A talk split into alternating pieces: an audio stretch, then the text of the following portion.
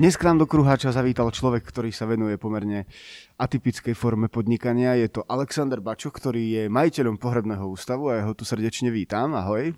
Ahoj, ďakujem pekne. A rovno sa ťa opýtam, ako si sa dostal k takémuto niečomu, keďže väčšinou, aspoň ja mám také informácie, že ide o rodinný biznis. Bolo to tak aj v tvojom prípade? Nie, v mojom prípade to nebolo a dostal som sa na zá... tomu na základe osobnej skúsenosti, ktorú som mal, keď žiaľ odišli moji starí rodičia a komplet ich odchod, teda zabezpečenie pohrebného obradu som mal ja na starosti. Bolo to zhruba pred jedenástimi rokmi a mňa osobne to trvalo tri štyri dní, kým som všetky veci ohľadom pohrebu zabezpečil a aj ohľadom formalít, a výber rakvy a tak ďalej. A vtedy som si pomyslel, že to musí ísť aj jednoduchším spôsobom. Pracoval som na tom Viac ako rok som pracoval na tom, aby som sa vôbec dopracoval k tomu, že si chcem otvoriť pohrebnú službu. Vzdelával som sa, hľadal som možnosti a momentálne naša pohrebná služba funguje na princípe, že miesto tých pozostalých vybavíme komplet všetko na jednom mieste. Na základe splnomocnenia, že nikam inde nemusia ísť, stačí jedna návšteva našej pohrebnej službe Anubis a všetky náležitosti následne miesto nich my vybavíme. Aké boli tie začiatky, keď si začínal s podnikaním? Začiatky boli veľmi zaujímavé. Strašne veľa času som strávil s seba vzdelávaním, to znamená rôznej odbornej, ale aj laickej literatúry. Samozrejme musel som absolvovať odborné vzdelanie, štátne skúšky, aby som vôbec mohol prevádzkovať pohrebné služby. Zároveň som si spravil aj takisto odborné vzdelávanie na správu cintorínov.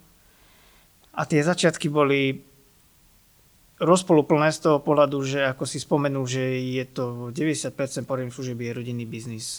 Ja som bol ako laik a začínal som sám s kamarátmi, tak nás aj vlastne okolie bralo, že skôr nám nedôverovalo.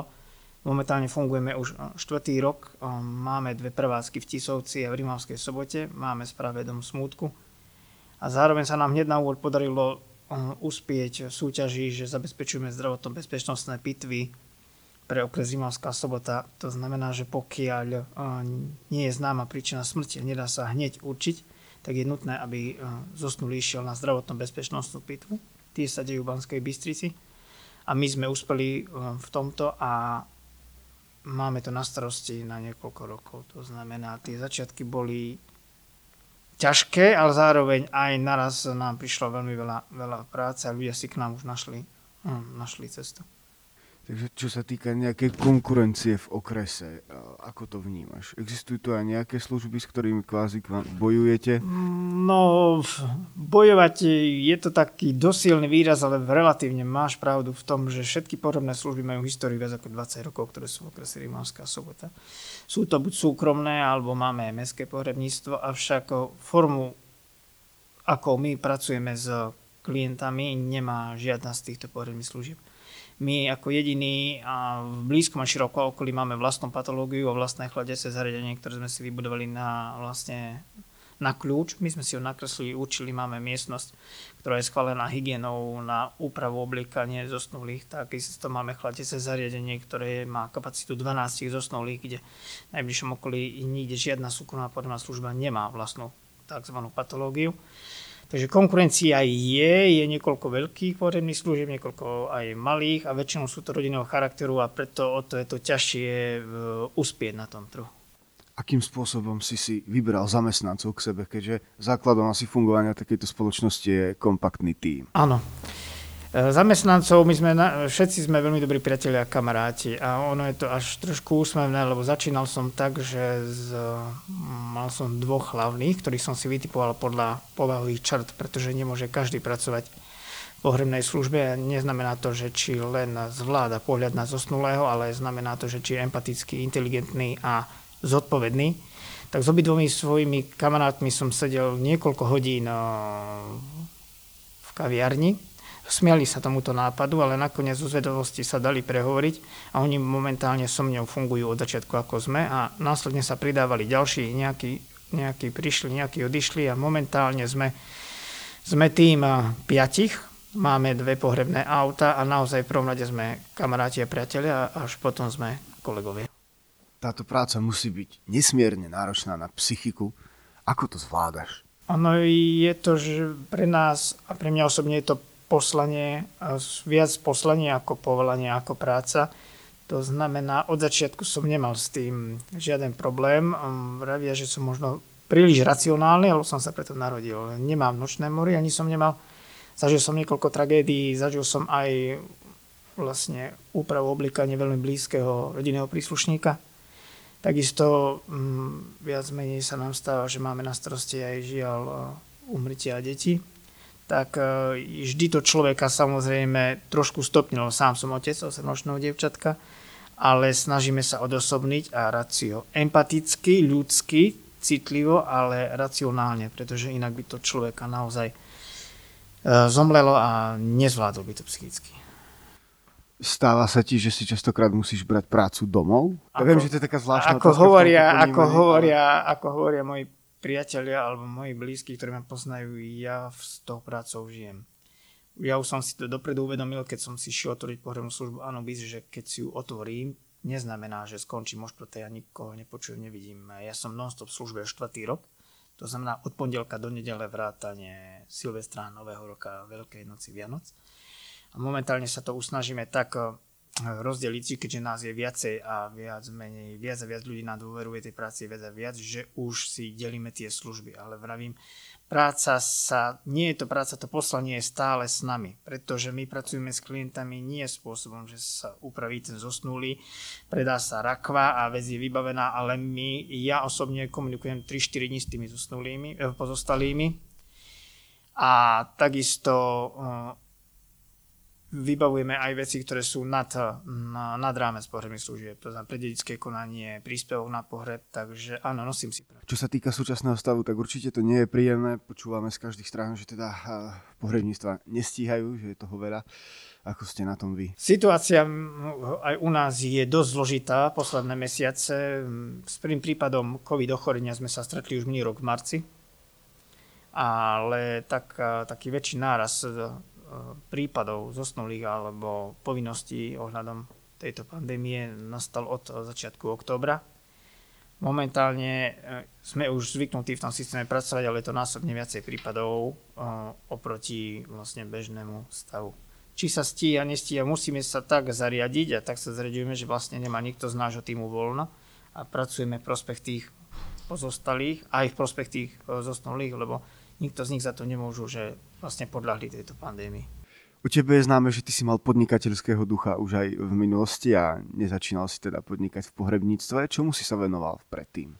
Predtým, skôr som začal pracovať sám na seba, viac menej som pracoval v banke a to ma potom podnítilo, keď išla menová reforma na Slovensko ohľadom eurokonverzie. Bola to veľká príležitosť a možnosti na rozvoj podnikania. Venoval som sa vzdelávaniu ohľadom eurokonverzie a finančnej gramotnosti, kde som získal akreditáciu ministerstva školstva, že som vzdelával cieľové skupiny, či už to boli žiaci základnej školy alebo dôchodcovia ohľadom eura, poznávania eurobankoviek, vysvetlenie tej konverzie. Zároveň k tomu som mal internetové obchody, kde som predával europeňaženky, overovanie euro, eurobankoviek, tak. To bola jedna forma a keď už som videl, že končí záujem o euro ako také, že už je to medzi ľuďmi bežná vec, prešiel som na oblasť, hľadal som oblasť, kde by som mohol úspieť, ktorá nie je na Slovensku a tým boli a sú reflexné prvky, lebo reflexné prvky to nie je len reflexný pásik alebo prívesok, ale je to nespočetne veľa možností a ja som sa zameral na rôzne cieľové skupiny s tým, že som spolupracoval aj s prezidium policajného zboru. Vytvoril som určitú koncepciu a zároveň som ponúkal a predával tieto reflexné prvky cez internetové obchody a spolupracoval som aj so všetkými záchrannými službami na Slovensku. A počase, to trvalo niekoľko rokov, už tiež opadol záujem o tie reflexné prvky a opráčil som tú myšlienku na pohrebné služby, ktorú som mal dávno predtým. A na to, aby som si vôbec otvoril pohrebné služby, bolo treba veľký kus odvahy, sebazaprenia, ale aj tvrdohlavosti. Nakoľko nie je to bežná vec a z, zo začiatku som sa stretával s nepochopením aj blízkeho okolia, skôr s úsmevmi a skôr, že uh, moju, moju snahu ani nie tak sabotovali, ako nechápali a radšej ma od nej odvárali. Takže podnikal som už aj predtým v rôznych iných oblastiach, kde som sa snažil dosiahnuť maximum a prejsť do tejto služby alebo do tohto sektoru pohrebných služieb. Mi trvalo s prípravou šesť rokov a momentálne sa dajú rôzne formy rozvíjať. Nie je to iba o tých pohreboch a o tých prevozoch, ale je to o komplet manažmente, ako vytvorenie si napríklad vlastného domu smútku, vytvorenie sieti pobočiek. Momentálne máme iný systém práce ohľadom práce so pozostalými, nakoľko chodíme my k nim domov na návštevu, čo je bežné v iných štátoch, že nemusí prísť človek do pohrebníctva, tam si všetko zariadiť, služby, raku, ale my máme formou tabletov a dotazníkov a katalógov, chodíme my k tým príbuzným, kde ten smutok je násobne a menší pre nich a oveľa lepšie sa cítia oni v domácom prostredí. Takže neustále rozvíjame, nezastali sme ohľadom Anubisu, ale rozvíjame tie služby do možností, aké sú bežné v iných krajinách. O tebe je známe aj to, že máš veľmi rád Rimavskú sobotu, dokonca si členom občianskeho združenia Naša sobota. Aká je tvoja úloha v združení? V občianskom združení Naša sobota sa snažím venovať regionálnemu rozvoju, ktorý som študoval, a zaostalosti a rozvoju zaostalosti nášho regiónu. Mám rád veľmi toto mesto.